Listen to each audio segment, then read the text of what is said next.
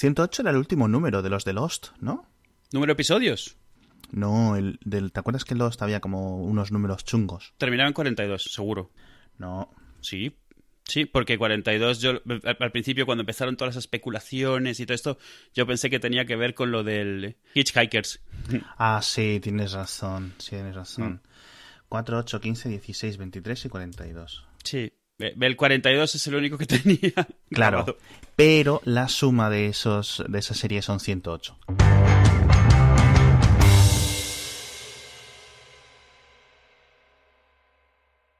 ¿Ha vuelto a haber un fenómeno así, rollo Lost? ¿Es Westworld?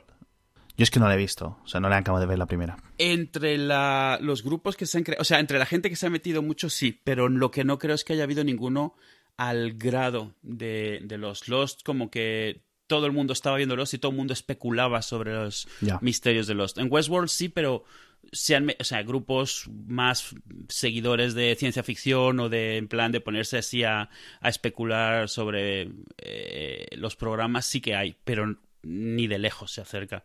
Eh, incluso gente que veía Westworld, que yo hablaba con ellos, no veían mayores misterios que resolver. De hecho, para muchos fue una sorpresa de verdad lo del final, o sea, no lo veían venir, no veían venir ni siquiera, no, veían ni que hubiera misterios, realmente, lo estaban viendo y como iba viniendo, se lo iban comiendo, les gustaba, pero no veían que estuviese pasando nada raro. ¿Sí?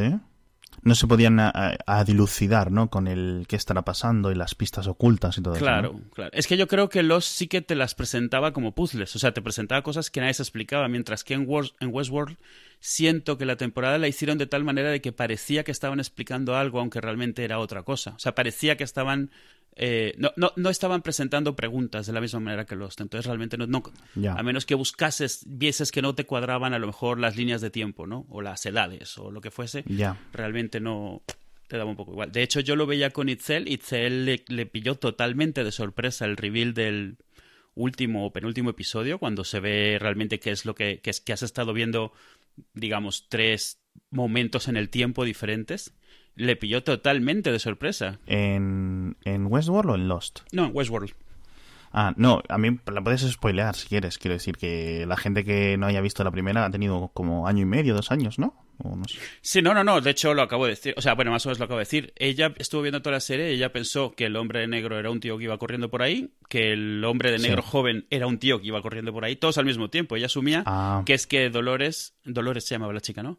Sí. Habían tres robots do- llamados Dolores paseando por ahí al mismo tiempo. O sea, al- desde el momento en el que le dijeron Ah. que era un robot, asumió que había más de uno. Sí. ¿Por qué no? Es una, es, es una asunción bastante segura. Y luego al final, cuando ya le hilaron todo, o sea, le gustó el reveal, pero vamos, no lo veía venir en lo más mínimo. Que empieza la segunda esta semana, entonces, ¿no?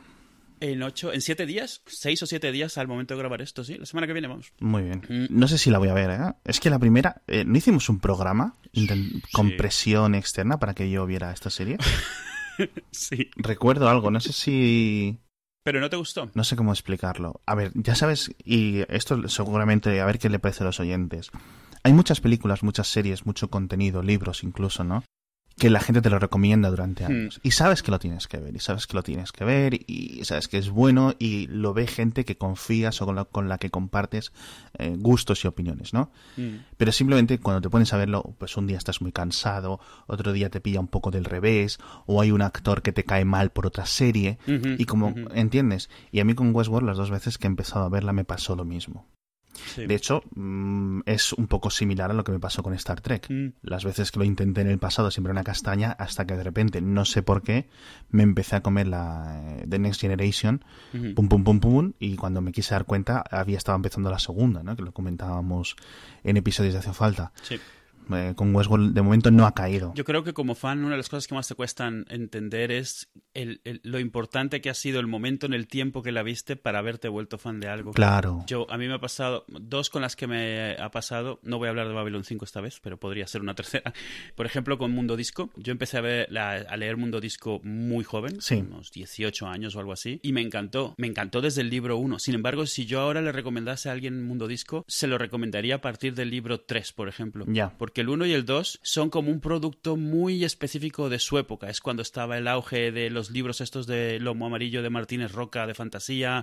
Tú lo leías y decías, ah, esto es una referencia a esto, es una referencia a aquello. Los primeros dos libros son muy del momento en el que salieron y los lees ahora y a menos de que hubieses estado en todo ese mundillo de libros que hoy ya no están de moda, ya no se leen, no entiendes de qué va y lo que puede hacer es echarte para atrás del resto de los libros. Y la realidad es que los dos primeros libros no tienen nada que ver con el resto, porque incluso yo creo que Terry Pratchett mismo se dio cuenta de que tirando por ahí se le iba a acabar el tema enseguida. A partir del tercero es otra serie diferente. Entonces te puedes saltar el uno y el dos y no pasa nada. Y el otro en el que me pasa es, lo he comentado varias veces, yo era muy fan de la serie de Farscape, una serie de ciencia ficción con muñecos, con mopeds. Y la vi en su momento y me encantó. Y de hecho yo estuve mucho tiempo insistiendo a Itzel que la viese porque me parecía yo se lo he comentado así, que tiene una de las parejas eh, más interesantes de, de, series así de ciencia ficción, el, protagonista y la protagonista, digamos, y su relación como pareja me parece de las mejor logradas y de la mayor química que he visto entre dos personas haciendo pareja en una serie, que son los que luego salieron en Stargate. Sí. Y logré el otro día que, que se la viese. ¿Qué, ¿Qué es lo que pasa? Que no deja de ser una serie de ciencia ficción de los 90, en los cuales el CGI es malo, los sets son malos, especialmente ahora que tenemos tanta ciencia ficción tan buena y tan, tan lograda. Claro, la ves y es como una de las primeras cosas que hace, se ponen a pelear y dice, que mal pelean, ¿no? Porque ya estamos acostumbrados hasta la tontería de una buena coreografía de una pelea, ni siquiera tenía eso, porque no era una prioridad en esa época. Son cosas que te cuestan darte cuenta de que tú puedes ser adorar algo y es muy difícil que alguien viva realmente en el momento en el cual tú aprendiste a quererlo. Es más, tú mismo si lo vieses ahora, a lo mejor ya no lo querrías de la misma manera. Incluso pasa que ves cosas y es como la gente está que ve V de repente, una serie que a ti no te tocó. Pero es como, mm, mejor no la veas de nuevo porque lo que tienes bonito es el recuerdo, no la realidad. No era tan buena. Eso es. Y, eso es, es, difícil de, además de averiguar cuáles son los factores que hacen que una serie, digamos, envejezca bien, que es lo que, como se suele, se suele resumir el tema, ¿no? Yo, por ejemplo, creo que lo hemos comentado con Expediente X. Bueno, pues eh, si dejas atrás el teléfono de que en las primeras temporadas se escriben casi en MS2 los informes y los monitores gordos, etcétera, bueno, pues eh, es una serie que al final no ha cambiado mucho. Quiero decir, el FBI sigue siendo el FBI, las ciudades tampoco han cambiado mucho, ¿no? Y al menos, digamos, la América profunda por la que los personajes se mueven. Los coches siguen siendo coches, camionetas, eh, la gente sigue vistiendo más o menos un poco igual, ¿no? Vaqueros, camisas, ¿vale? Pero yo creo que no se queda ahí, no es tanto eso. Por ejemplo, creo que ahora con la resurrección que hubo de Twin Peaks, ha habido algo de que la, la, serie original, pues partes que envejeció bien, partes que envejeció mal y esta nueva temporada que se han sacado de la manga que tanto ha gustado. Hmm. Pero bueno, comentabas de libros. Yo creo que, por ejemplo, una cosa que comentaba una vez nuestro amigo P. Jorge era que eh, hay un valor muy gordo o muy grande para las series que están producidas en tu época. Claro. Es decir, que están ajustadas a unos valores. Que, por ejemplo, para alguien eh, nacido 20 años después de Harry Potter, Harry Potter no va a ser exactamente lo mismo. No porque haya cosas o disonancias con Harry Potter, quiero decir, joder, la gente sigue leyendo los clásicos, ¿no? Eh, decir, no hace falta haber nacido en el año 1000 antes de Cristo para que te guste la, Odisea, ¿no? Y esto nos pasa con temas de la ciencia ficción de los 50 y lo hemos comentado en otras ocasiones, que son cosas que ya se han manido tanto que aunque, por ejemplo, hayan envejecido bien durante primeros 40 años, vamos a decir, de los 50 a los 90, porque iban tan adelantadas a lo que eso, a lo que había en ese momento, que dices, jolín, está fresco, pero luego el tema se empieza a, a, integrar en lo que es la no sé no sé cómo explicarlo la verdad. Y especialmente especialmente en temas de en temas de fantasía un poco se, se logra librar haciendo que absolutamente todo el mundo en el que vive sea diferente en el que estás. Pero el tema de la ciencia ficción es, es una cuerda floja muy, muy difícil, porque si se acercan un poco, pero no, no atinan, se va a notar mucho luego cuando lo veas en el futuro. Si, si se les olvida eh, actualizar una cosa, todo lo demás que hagan ya no cuenta. Es como en Star Trek. En Star Trek se dieron cuenta de que no sabían cómo iban a ser los ordenadores del futuro, pero no iban a ser como los que habían. En, The Next Generation, obviamente en la serie original no hay ordenadores, porque no habían ordenadores. pero en The Next Generation sabían, ahí va a haber ordenadores, pero no sabes cómo. Así que no hay ningún ordenador en la serie. Hay cristales eh, pintados porque sabían, sea lo que sea, no va a ser unos tubos catódicos con unos dibujos de baja resolución. Entonces, directamente lo que hicieron fue que no había ordenadores. Esas pantallas que ves con los famosos diagramas estos de Okuda que le llaman, eso no eran pantallas reales, estaban pintados. Sin embargo, ahora sí sacó Babylon 5. Babylon 5 eh, tiene teles, teles de tubo, pero vamos, curvas por todos lados, con dibujos hechos como en, un, en una amiga de los años precisamente 90. Y se nota mucho porque está en el futuro, entonces te echa mucho más para atrás que en Star Trek, donde supieron acertar en cosas que fueran un poco más atemporales, por lo menos durante los años siguientes a los que verías la serie. Entonces son tonterías que no te echan para atrás. La única otra opción es que te vayas a un futurismo en plan retrofuturismo total, como yo que sé, ver el steampunk o cosas así, que se aleja tanto de tu realidad que no tienes problema imaginártelo. Eso es, eso es. En plan la serie está de vaqueros chinos en el espacio, ¿cómo se llama? Eh, eh, Firefly. Firefly, copón. Firefly, sí. bueno, el caso, al final yo creo que son dos factores. Uno, que esté bien hecho. Y segundo, que no, si es ciencia ficción, que no se tome como la, realidad de ese momento o elementos muy claves de ese momento eh, para basarse, ¿no? Dicho esto, me gustaría comentar un tema, no sé si ha salido esta semana, todo el tema de fundación que lo ha cogido Apple. Ah, sí, sí, sí. En principio, Apple sigue sin lanzar su plataforma de vídeo bajo demanda, aunque está mm. trabajando con un montón de series. Creo que hay un enlace, voy a intentar dejar un enlace en las notas con un resumen de las series y, los programas en los que está trabajando. De momento no hay un Apple Em, vídeo, por decirlo así, ¿vale? Mm, está Apple Music y los dos o tres programas que hay se emiten a través de ahí. Entiendo que esto es para el año que viene, llegará. Bueno, pues una de las cosas que han comprado después de estar bastante tiempo dando vueltas eran los derechos para hacer una serie de fundación, que si yo recuerdo no ha habido ninguna adaptación multimedia. No, no, no. No, ha sido como el Hobbit o los Señores de los Anillos que hubo una en plan, una edición soviética, una edición no sé cuánto, una... ha sido un poco como de revuelo, porque por un lado es una serie que un montonazo de gente ha dicho siempre que le gustaría ver, que aún así nadie había, nadie se ha atrevido, es un poco, impone mucho. Bueno, estaban haciendo lo de las historias estas, ¿cómo se llamaban? Las historias asombrosas esta, que están haciendo como un remake con Spielberg. No sé eso por dónde va a ir. Pero bueno, el tema de Fundación es curioso porque era, digamos, la golosina, que siempre ha estado dando vueltas. Hace 10 eh, años, quiero decir, lo intentó hacer Emmerich, Roland Emmerich, que creo que esto es el de Stargate. Eh, luego HBO con Jonathan Nolan, no con Christopher Nolan, con Jonathan Nolan. Eh, intentaron hacer algo hace varios años, o se estuvo flotando, no sé al final a qué nivel de llegar, de qué guiones, etcétera. Pero bueno, Asimov lleva tiempo muerto y su familia, imagino que mm, será la que tenga los, los derechos como trilogía mm, o heptalogía, lo que lo quieras confirmar, lo que lo que quieras considerar. Yo he leído las dos, o sea, y, como los... lo, y como lo quieran interpretar también. Y como lo quieran interpretar, he leído los siete libros, que es una cosa que creo que ya hemos comentado aquí. Y mm, obviamente, pues para mí es muy especial, como para millones de personas, especialmente, pues yo creo que más chicos jóvenes, más es una serie más de chicos que de chicas a nivel de literatura. Pero me preocupa porque es una serie, a ver, tampoco es una... No sé cómo decirlo, quiero decir, no es una serie que te vaya a cambiar la vida, aunque está muy bien, está básicamente basada, es un resumen rápido, para la gente que no quiera comerse spoiler.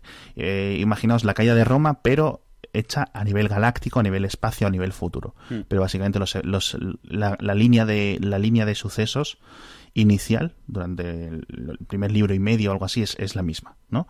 Una civilización avanzada que es muy grande, que llega a todas partes, que comparte mucho, que avanza, ¿no? Que está muy por encima de, del resto de pequeños grupúsculos que hay en el resto de la galaxia que aún no domina del todo, cae. Y los efectos de que eso tiene pues para, mm. para sus habitantes y tal. Eso es fundación, básicamente. Bien. Bueno, pues obviamente el problema que le hemos visto muchos, a ver, ojo, porque esto es, estamos quejándonos de gusto, de la misma forma que la gente se quejaba cuando eligieron a este hombre a Head Ledger para hacer de Joker, o cuando eligieron a Ben Affleck para hacer de, de, Batman. en las nuevas, etcétera. Mm, a lo mejor nos estamos quejando un poco por gusto, ¿vale? que sí, que hay, que hay, parte de esto, pero por ejemplo, me refiero a que han elegido o que el proyecto de Apple tiene que ver o pasa por David Goyer. David Goyer es un escritor que ha tenido bastantes películas de éxito, que sí, por ejemplo, la propia Caballero Oscuro, Batman Begins. Las tres de Batman yo creo que las ha escrito él. De la trilogía de Nolan. Pero luego también ha escrito o ha estado envuelto en un montón de cosas, digamos, un poco menos, ¿vale? Ha estado en la de... En todo el nuevo de DCU, todas las de Superman, todas las de Batman, si no me equivoco. Sí, incluido, incluido la nueva esta de Batman contra Superman y la de... No, en la de la Liga de la Justicia no ha estado involucrado. Con lo cual, bueno, se puede salvar un poco ahí. ¿Cuál es el principal problema que le veo yo a David Goyer? Que me parece que está bien, ¿no? Otra cosa quiero decir, que le puedo dar el beneficio, la duda. Es que es posible que convierta en algo que es mm, a lo mejor no muy cerebral, como quería decir antes, pero que sí que es un poco más de desarrollo, de conversaciones, de no sé qué, que lo fuera a convertir en básicamente kung fu en el espacio, con muchas peleas o muchas naves y muy Battlestar Galáctica o muy Star Wars, ¿no? Que es cierto que tiene elementos y yo cuando lo estaba leyendo mm, básicamente corría las páginas eh, para ver si me encontraba algún tipo de batalla espacial, pero cuando hay batallas espaciales no son del estilo Star Wars, no son del estilo Rogue One, ¿vale? Yo no sé cómo van a ser las nuevas películas, pero vamos, no prima por su acción, ¿vale? Y creo que van a intentar meterle ahí mucho. Pero bueno, Vamos a ver, porque claro, tampoco puede ser que una serie lo de siempre, ¿no? Que el medio prima por encima de lo que es la narrativa o la obra propia y que a lo mejor puedes estar leyendo a gente durante horas, dilucidar durante páginas y páginas y páginas, hablar entre ellos y luego te comas eso en, en, en, televisión no pega, ¿no? Vamos a ver personajes muy concretos, ¿no? Como la no me acuerdo de la chica, sé que empezaba por A, de los segundos libros, del segundo y tercer libro, me acuerdo del mulo, obviamente. A ver cómo, cómo caracterizan este tipo de personajes que fueron tan concretos. Pero bueno, en principio, bueno. Y sobre todo que hay dudas, porque es una, digamos, Apple es una productora o distribuidora o como no sé en qué punto de, de definirlo estamos, un estudio no sé si se puede considerar. Sí, bueno, te iba a decir que como Netflix, pero Netflix tampoco ya está tan claro. O sea, originalmente estaban todas las cosas hechas por Netflix estaban hechas por ellos, pero ahora ya empiezan a ser. No, siempre ha tenido eh, mezcla. Eso es lo que me, eso es el tema. Bueno, que no me enrollo más. Que a ver cómo queda esto. No sé para cuándo será, porque vamos, no creo que, no sé si es lo que he leído han dicho fechas, pero esto me espero 2019-2020 como pronto. Así que bueno, a ver, en qué queda. Es, difícil, es difícil encontrar un, un, buen balance. En The Expanse, por ejemplo, han tenido que, que, o sea, las escenas de acción tampoco son la, el, punto de los libros. Eh, y sin embargo, aunque no hay muchas, han tenido cada vez que hay una, la, la, la, enaltecen mucho como para, para, levantar la serie. Porque al final un montón de gente ve ciencia ficción para ver navecitas disparándose. O sea, es, un poco la realidad. Y, y, y, los medios son diferentes, es cierto lo que dices. Tú puedes hacer para un nicho de gente, un nicho de público y tirarte eso, páginas y páginas, como pasa también con, con Juego de Tronos. Páginas y páginas describiendo un estandarte o escribiendo un hall de un castillo y en la televisión en televisión no puedes hacer eso porque ¿por qué no? Porque ah, lo que estaba leyendo es que tienen van a dedicar mil millones de dólares al final a todas sus producciones, que me parece un montonazo. Ya. Bueno, en fin. ¿Estás viendo The Office? Sí, sí, sí. Sí, lo he comentado. Es, es, una de esas series que se te pasan los años y no ves y ya te la conoces entera de memes y de frases y de verla comentada en otros sitios. Sabía perfectamente ya quiénes eran todos, sabía más o menos la historia, pero obviamente The Office no es realmente tanto sobre su historia, sino, bueno, obviamente un poco todos los sketches y las situaciones. Y por otro lado, la historia realmente de los personajes es mucho más sutil de lo que parecería a partir de los memes. O sea, los memes. Hombre, obviamente. O sea, no es realmente una serie de sketches que lo único que intentas es hacer comedia. O sea, hay veces que se pone en plan muy profundo, muy doloroso verla y te cuesta reírte. Y, la, y a veces la risa que tienes es un poco de, de, pena más que de, de, carcajada. Pero la serie está, está muy bien. No debería haberlo dudado. Es de esas series que empezaste después de ella y siempre vas diciendo la debería haber algún día, la debería haber algún día y no. Lo mismo me pasó con Always Sunny en Filadelfia, que también la empecé a ver hace medio año y ya me acabé las 14 temporadas y ahora estoy al día, digamos, en ella. Pero es lo mismo, veía memes por todos lados, ya sabía más o menos de qué iba. Realmente la empecé a ver y me di cuenta que no sabía realmente de qué iba. Sabía de qué iban los memes y las escenas más graciosas que al final se han convertido en otras cosas. Y está muy bien. O sea, también me parece una serie bastante atemporal eh, exceptuando eso, que todos los móviles son... Eh, eh, sí, móviles. Móviles. Yo no sé si a todo el mundo le pasa lo mismo. Tú, por ejemplo, tú la viste, pero tú nunca has trabajado en un entorno de oficina así real, tipo en plan con cubículos y en una... Bueno, creo que no. No, con cubículos no. Entonces hay un montón de humor situacional que, que es muy de eso, de, de, lo que vives y lo que ves, las relaciones. Al final de cuentas, en las oficinas se hacen microfamilias y, y es como Sí. un microclima donde, claro, hay, hay piques, hay eh, ligues, hay... Lo hemos visto y lo hemos oído un montón de veces, pero aún así ver humor sobre eso siempre te puedes identificar mucho más con lo que estás viendo. Y lo que me llamó mucho la atención, o sea, ya sabía, de nuevo, por lo que había leído, lo que había visto, que, Michael Scott, el personaje de, de Steve Carrell, era un incompetente. O sea, eso es la parte más famosa de su personaje. Pero no me esperaba el tener tan...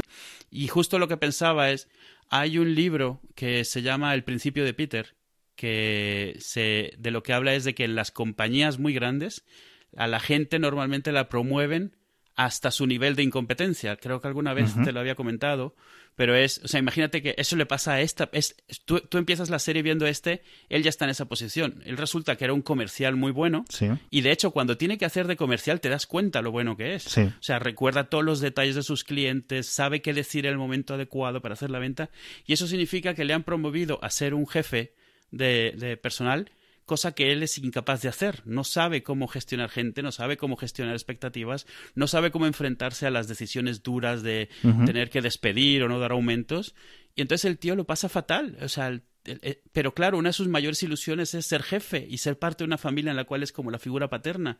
Aunque él no se, él, se- él no se dé cuenta de que no está ahí, porque obviamente nadie le ve con esos ojos. Me, me- me acordaba mucho de eso, me acordaba mucho de si no te das cuenta tratando de hacerte un favor o de reconocerte algo bueno que haces en una empresa, terminan poniéndote en un sitio en el cual lo más probable es que terminen despidiéndote porque lo haces fatal y tú a lo mejor nunca quisiste estar ahí, Ya. pero es ahí o fuera. Es complejo, es un personaje súper complejo. Pero bueno, Sí. yo creo que todos los. O sea, al final, quiero decir, es una serie muy limitada con unos. Hmm. Un círculo interno, ¿no? Eh, Jim, Sí. Pam, eh, Dwight y, y Michael, que luego se va expandiendo, o que puedes decir, luego tienes unos secundarios y luego unos secundarios secundarios, ¿no? Pero bueno, en general, ¿no? Es, tienen los, los cuatro fuertes.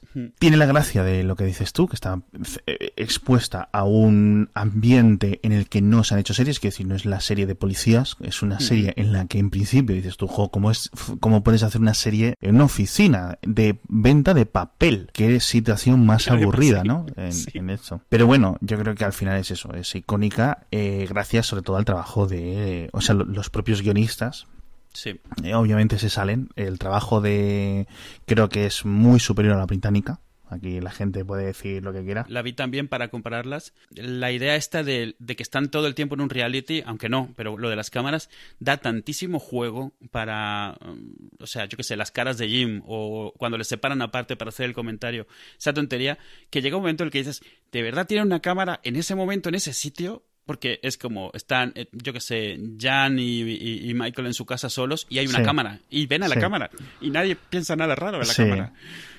Nunca lo explico. O sea, al final, con, en la última temporada, el tema de las cámaras, no sé si has llegado a ver la última temporada. No, no, no he llegado a la última. Hay como. o sea, se empieza a revelar un poco más, ¿no? De qué va el documental este o de quiénes son los que están creándolo, ¿no? Eh, pero vamos, que yo creo que lo explican en plan, pues. Como que estamos cerrando. Claro, y mira, claro. vamos a dar algo. Sí, porque llevan siete años filmándoles, yo qué sé. Se tropiezan con las cámaras a veces, o sea, no es como que, o sea, siempre existe esa idea de que les están filmando, pero cuentan cosas súper confidenciales a la cámara. Me, me hace mucha gracia porque es muy absurdo lo de la cámara, pero da para tanto juego que lo perdonas completamente. Está muy bien. Yo, vamos, obviamente la recomendaría sin haberla visto por la fama que tiene, pero puedo decir que está muy bien merecida. Y es bastante, y exceptuando los móviles, es bastante atemporal. Al final, realmente, estos son los mismos que luego han hecho eh, que eh, Parks. Parks and Recreation, Brooklyn eh, Sí. eh, y, y The Good Place, pues sí, también, ¿no? Sí. Sí, están, están ahí metidos. O sea, de hecho, varios de los actores son, eran guionistas. En, eh, Kelly era. eh, Ryan también era guionista. Kelly era guionista. El hermano de Dwight es Ruth, el granjero este de Pensilvania. Y ese es uno de los guionistas, que es el creador principal de, mm, The Good Place. de The Good Place. Mm. Entonces, yo creo que, bueno, pues eso. También me ha asombrado no haber visto a muchos de los actores. O sea, Dwight, por ejemplo, ha salido en algún par de películas y eso, pero no me suena haberle visto mucho después. Es el fenómeno Jason Alexander. Sí, sí, más o menos. Ese es su personaje y es el que va a ser siempre. Y ya está, y ahí te quedaste, ¿sabes? Es por ejemplo, a lo mejor eh, David Duchovny, 20 años de, o 10 años después de acabar Expediente X, tuvo Californication, por ejemplo, sí, ¿no? Sí, sí. Pero cuando tienes estos personajes tan fuertes, mira, por ejemplo, los seis de Friends, quiero decir... Pff, Sí, bueno, sí, de ahí Vale. que han salido. Claro, obviamente. Entonces, eh, o, por ejemplo, eh, Julia Louis Dreyfus, pues después es la única que ha sido un poco relativamente exitosa después de Seinfeld. Ha hecho VIP y hizo otra entre medias eh, de VIP y Seinfeld. La de Old Christine. Estaba, Eso fue muy es. buena, pero fue desconocida. Eso es, no fue tan relevante como, como VIP, que es eh, premiada, vista y, y digamos que tiene todo, ¿no? El, el espectro, ¿no? De, Sí. de alabanzas del público y alabanzas de, de lo que son las asociaciones y digamos eh, el- la profesión. Jason Alexander, para la gente que no lo sepa por el nombre, es Josh Constanza de, de Seinfeld, quiero decir, lo, lo he dejado de decir ahí eh, Jason Alexander como si digo Pepito de los palotes, que a lo mejor mucha gente no sabe. Que tú sabes que es Josh Constanza, el de Seinfeld, aunque sea de vista, o aunque no seas, sepas ni el nombre de su personaje ni el nombre del actor, pero sabes que no le has visto más allá de, yo que sé, hacer de asesino psicópata en un episodio de CSI o algo así. Que no es que necesite trabajo, ¿vale? Eh, porque tiene muchísimos, muchísimos, muchísimos millones. Pero es como un poco. ¿Sabes a quién me recuerda un poco este tipo de gente? A Steve Wozniak. Mm, sí. Pero a Steve Wozniak yo le tengo un poco de, de- de mala baba. Porque, o sea, vamos a ver, y el señor ha pasado una vida y se lo de la avioneta y se cayó y no ha quedado bien y muchas cosas y a ver en qué jaleos me meto. Pero que si Steve Wozniak, chico, es que te gusta más aparecer en un titular que, que, que, que, que, que, que yo qué sé, por ejemplo, lo del otro día, Steve Wozniak cierra su cuenta de Facebook. A mí qué más me da, tío. O sea, es que no le entiendo Steve Wozniak, tío. Pues eso, y cada vez que dice algo, yo, Steve Wozniak tiene dos iPhone. Steve Wozniak deja usar el iPhone y se compra un no sé qué. Yo entiendo que la- a la prensa le viene bien, Sí, es un nombre conocido. Sí, sí. ¿no? Porque es como, yo qué sé, como un Steve Jobs, como caro, como era realmente el genio que estaba detrás de Apple y que Steve Jobs era, digamos, le han asignado el papel este de, de cruela débil tecnológico y Steve Wozniak era el, el Sancho, el bonachón, ¿no? El, Sí. ¿Entiendes? El que estaba ahí a oscuras, eh, de lado y que realmente entonces todo lo que diga... El que no quería la fama. Claro, y todo lo que diga tiene más relevancia, pero es que realmente no tiene relevancia. Lo que tiene es un nombre, es como un meme, ¿no? Eh, Steve Wozniak es un meme, no en el sentido de que él se comporte como tal, sino la prensa o la, la- la expectativa contra el comparada, o sea, desde el desde el punto de vista del público de Steve Wozniak es eh, le da una relevancia que no tiene. Sinceramente, no tiene. Este es un señor que que, que sí, no sé, es que no sé cómo explicarlo. Cierto, yo le conocí en persona en 2003 en la Macworld Expo. No conocía a Steve Jobs porque no el otro no, no saludó a nadie. Cuando estuvo ahí le vi pasar, pero no, este sí. Pero, a ver, es, esta, es alguien con quien estás predispuesto a que te guste lo que diga por eso, porque tiene la fama del, de- del bueno y del, del que tiene corazón y del que tiene la cabeza y tal. Y la realidad es que cuando ves la mayoría de sus citas, lo que está diciendo son un poco obviedades. O honestamente, lo- digo como es, ñoñadas, que es como, vale, lo que estás diciendo está muy bien, pero no has hecho absolutamente ninguna diferencia con ese comentario porque mm, Eso es, eso o sea, es. A ver, que, que- que lo que me refiero es que su opinión es tan válida como la tuya como la mía. O- No válida, válidas son todas, de relevante. Me refiero que decir, él no sabe ni, o sea, no entiendo por qué se le considera o por qué la prensa realmente que esto es, es más realmente un, un, un- una queja tanto de Steve Wozniak como de los altavoces que se le dan a Steve Wozniak, obviamente, más de lo segundo. Sí, sí. Sí. Yo creo que sobre todo en lo segundo, porque al final de cuentas eh, las cosas que él decía no eran tanto noticia hasta que salieron las películas y empezó a salir, porque también es cierto que Steve Jobs de repente empezó a, a cobrar de nuevo importancia y entonces todo lo relacionado con él, incluido Steve Wozniak, empezó a cobrar eh, relevancia, porque de Steve Jobs durante muchos años se hablaba pues en círculos tecnológicos, no era un nombre conocido por absolutamente todo el mundo. No, no, claro, por supuesto. Ahora sí lo es. Eh, y, y entonces Wozniak un poco efecto halo, como el del iPod. O sea, le tocó a él también de rebote. Eso es. Lo que me lleva a el siguiente punto que quería comentar contigo, que es Stan Lee. Mm, Que ha habido drama, drama Lee. mm, En principio, pues Stan Lee, que es un señor que es más viejo ya que el sol, eh, venerable, venerado, ambas cosas, ambos Mm. adjetivos, y que, mm, famoso por ser creador o co-creador o señor que estaba ahí cuando se crearon ciertos personajes de cómic que hoy son especialmente relevantes o parte del mainstream, parte de la cultura popular gracias a las películas. Bien. Eh, en principio, pues es un señor que está mayor, es un señor que su mujer se murió hace unos años, ¿no? Joan Lee, creo que era la mujer, y está bajo el cuidado, o pues como toda esta gente mayor, con problemas de salud, que tiene tantos millones, digamos que mm, le aletean, ¿no? Mm, buitres y gente que realmente se preocupa por él. Y es mm, difícil a veces diferenciar unos de otros, ¿no? Entonces, eh, durante varios días eh, ha habido problemas. La semana pasada creo que es cuando empecé yo a enterarme un poco de esto. Decía que había gente que le había secuestrado, que le había robado el teléfono, que le tenía, digamos, eh, restringido, secuestrado contra su propio, su, bueno, secuestrado contra su voluntad, como todos los secuestros, obviamente, retenido contra su voluntad, y que nadie sabía qué es lo que pasaba. De hecho, varios podcasts prominentes, el de Kevin Smith, por ejemplo, que por cierto tuvo un ataque al corazón hace dos o tres semanas. Sí. Y y como que hubo un poco de revuelo en este cruce entre Hollywood y el mundo de los cómics, ¿no?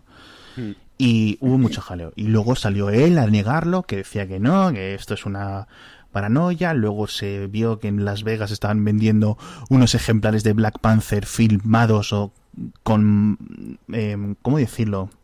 No sé si son manchas. Eh, básicamente que tenían como huellas de con la sangre de, de, Stan Lee que alguien había robado, se supone que su enfermera personal, ¿no? Que luego no sé si fue despedida o no sé qué.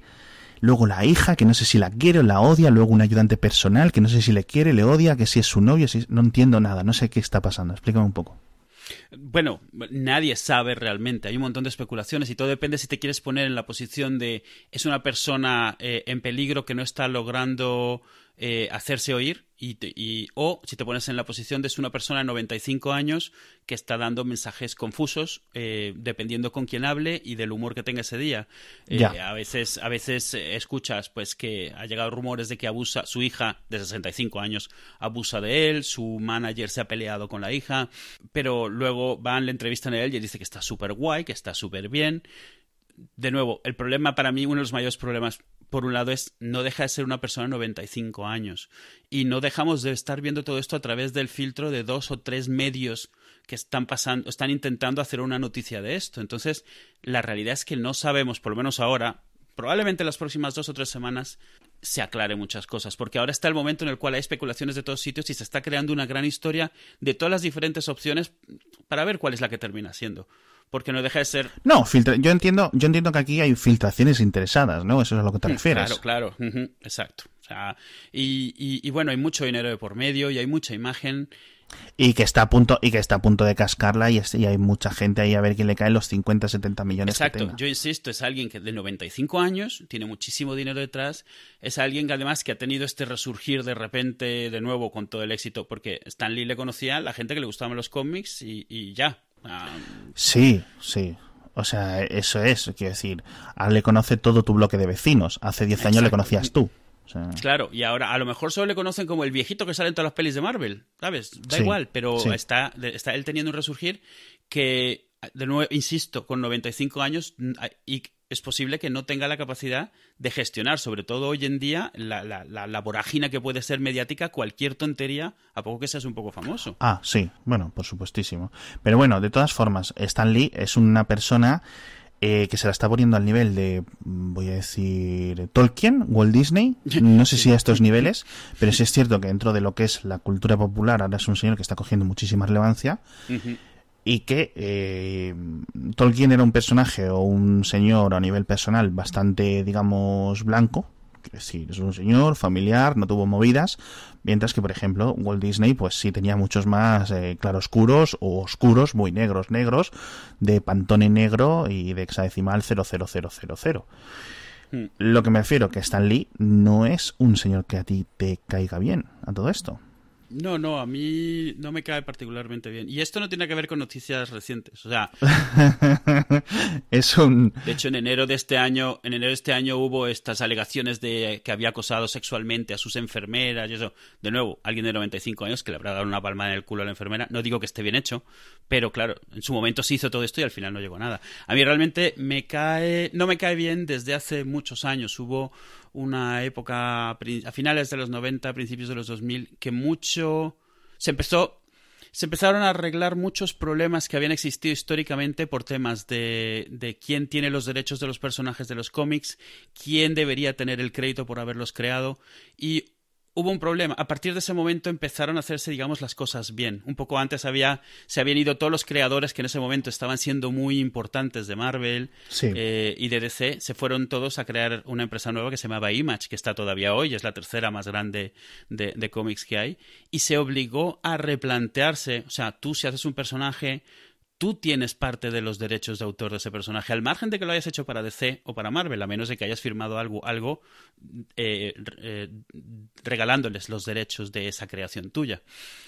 Eh, pero eso, eso fue un cambio que no fue retroactivo. Entonces, todos los creadores anteriores tuvieron o habían tenido que pelear por sus derechos. Es muy famoso hoy en día que siempre que sale Batman se dice Batman de Bob Kane y la realidad hoy en día se sabe que la mayoría de lo que conocemos como Batman no es de Bob Kane, es de, Bill Finger, que era otro creador que trabajaba con Bob Kane, pero no supo venderse igual de bien. Bill, Finger, el hermano de Chicken. y, y, con Superman pasó lo mismo. La familia Schuster tiene peleó mucho por recuperar los derechos de Superman y en todos sitios donde veas algo relacionado con Superman, lo que sea. La serie de Krypton nueva. Serie de Krypton nueva, por cierto, de David Goyer. Yo por hilar. Sí, sí, sí. El, que tiene el póster, el póster que parece de toreros. Que por cierto, la serie, la serie de la, la serie de nueva de Krypton que dicen que está bien. Sí, yo he oído que está bien. Yo no me he puesto todavía con ella. Probablemente me ponga con Itzel porque le gustan todas las cosas relacionadas con Superman, desde Lois and Clark hace muchos años, Smallville luego. Eh, entonces, si es de Superman, a ella le gusta. Bueno, al margen.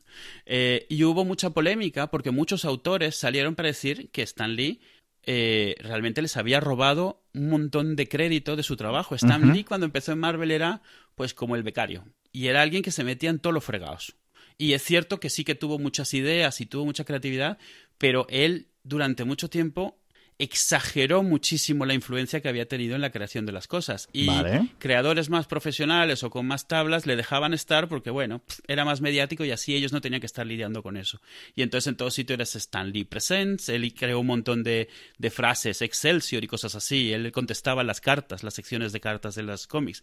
Él se hizo una imagen muy grande y llegó un momento en el cual se le asociaba con un montón de cómics. Cómics a lo mejor que o no había creado él o como mucho había co-creado con alguien cuyo nombre había desaparecido. E, en algunos casos alguien tan importante como los Kirby. O sea, y aún así desaparecido. Y yo nunca me lo había planteado, pero hubo una época en los 90 en la cual él empezó a hacer cómics nuevos y te dabas cuenta de lo malos que eran. O sea, cómics hechos por él, historias hechas por él, eran poco originales, mal llevadas, sin una historia detrás. Entonces, ahí fue yo cuando me lo empecé a plantear y luego empezó a salir toda esta polémica en su momento y luego se ha bajado un poco porque al final de cuentas todavía lo de los cómics no era lo que soy entonces de alguna manera esto era entre cuatro frikis las discusiones y ahí se quedaron.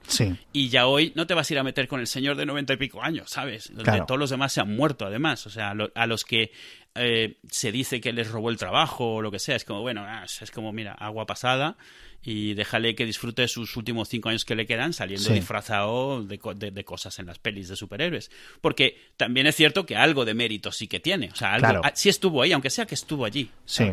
En cierto sentido es como el, caso inverso de Steve Jobs con Steve Wozniak. Me refiero a Stan Lee con, con Jack Kirby, por ejemplo. Quiero decir, Stan Lee se le puede acusar, ¿no? De que realmente era el, la, la, cara aparente o el que se echó un poco más del mérito, pero el que realmente luego estaba ahí deslomado con los guiones, con los dibujos, creando los personajes, era Jack Kirby, ¿no?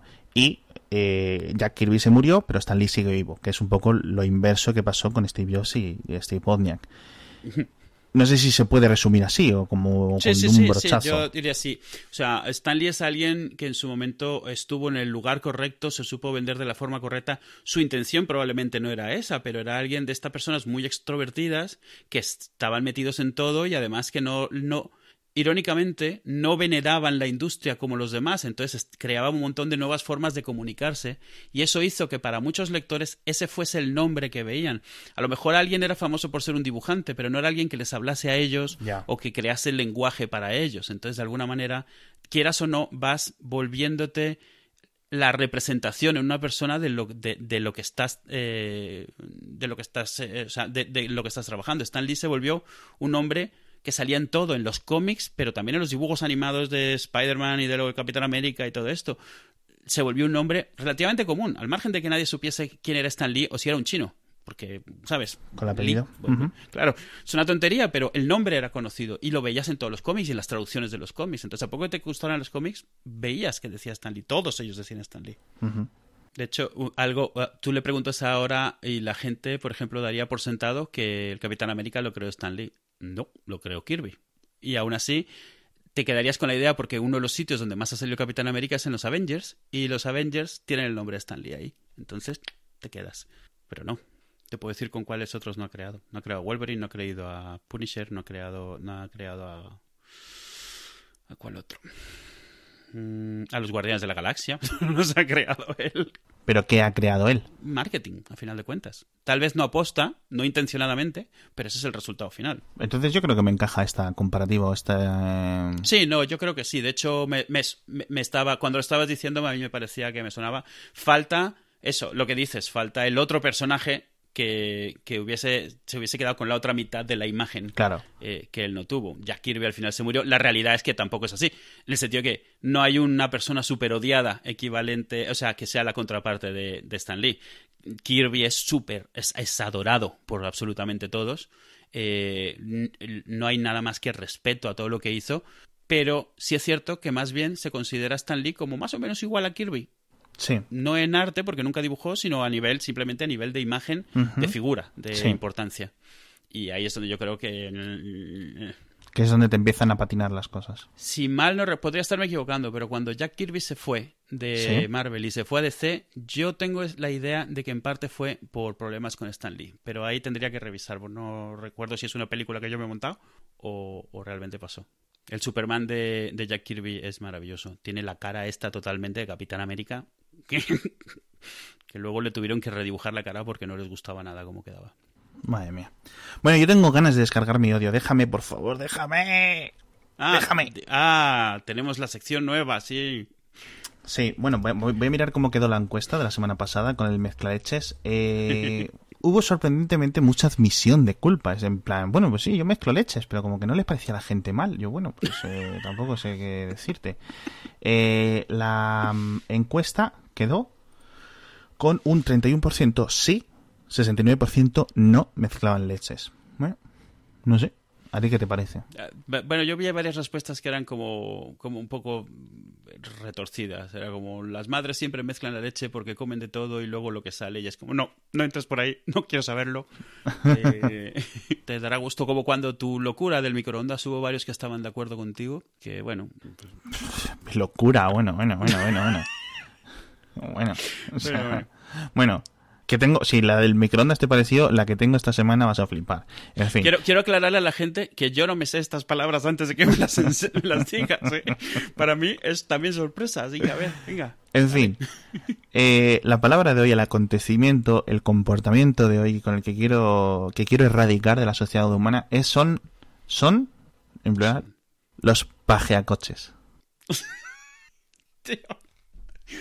Es que hay veces que no sé si quiero que la expliques porque ya con la imagen que me hago, ya basta.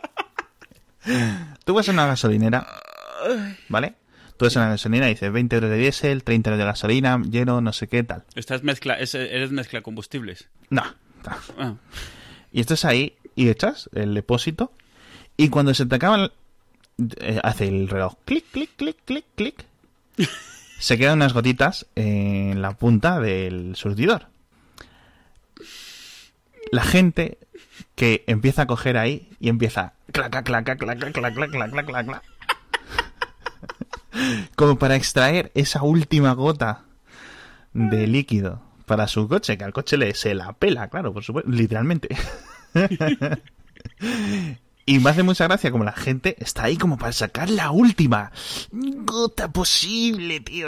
Yo sé que. Mientras que el resultado es que, al menos cuando yo me doy la vuelta y estoy mirando a la gente que está echando gasolina o combustible general a mi alrededor y les veo ahí. Mamporrero gasolinero, Entonces, bueno, pues mi mensaje para estos, eh, como he dicho antes, mamporreros gasolineros, para estos amantes del metal, que, que, pues que lo dejen estar, tío, que te que decir que son dos gotas, coño, que no sé si merece la pena estar ahí moviendo el coche, tío. ¿Cuántas, cuántas, gotas, será, cuántas gotas será un céntimo?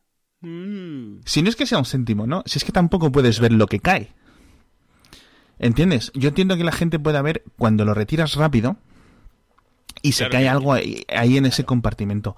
Pero, tío, que no, coño. Que la imagen es muy ridícula ahí tú con tu Opel Corsa y que nadie sabe lo que estás haciendo. No lo sé. En fin, que no lo hagáis. ¿Cómo era paje a coches? Paje a coches. Voy a dejar un enlace en, el Twitter, una encuesta de nuevo esta semana también, para ver que si vosotros pajeáis coches o conocéis a gente que haga esto, que sean eh, consoladores del carburador. ¿Cuánto consideras tú que números sacudidas correctas? No, o sea, cero. O sea, quiero decir, se te acaba la gasolina, tiras de esto para atrás y lo cuelgas. Ya está. Oye, a lo mejor una así para que no te chorrees, para que. Como, como limpiar el borde, ¿sabes? Así, arrastrar. No, pues lo retiras despacito. Vale. Mm. ok, vale. No, son simplemente cosas. A ver qué sale. De una sociedad ordenada. De una sociedad del siglo XXI. Por suerte los coches eléctricos esto lo, lo, lo, lo, van a eliminar. ¿Sabes? A lo mejor van a darle golpecitos al enchufe cuando lo, saquen. Tic, tic, tic. Para las últimas chispitas que se, que se queden dentro. ¿Qué cosas veremos en el futuro que no... Adiós. Adiós.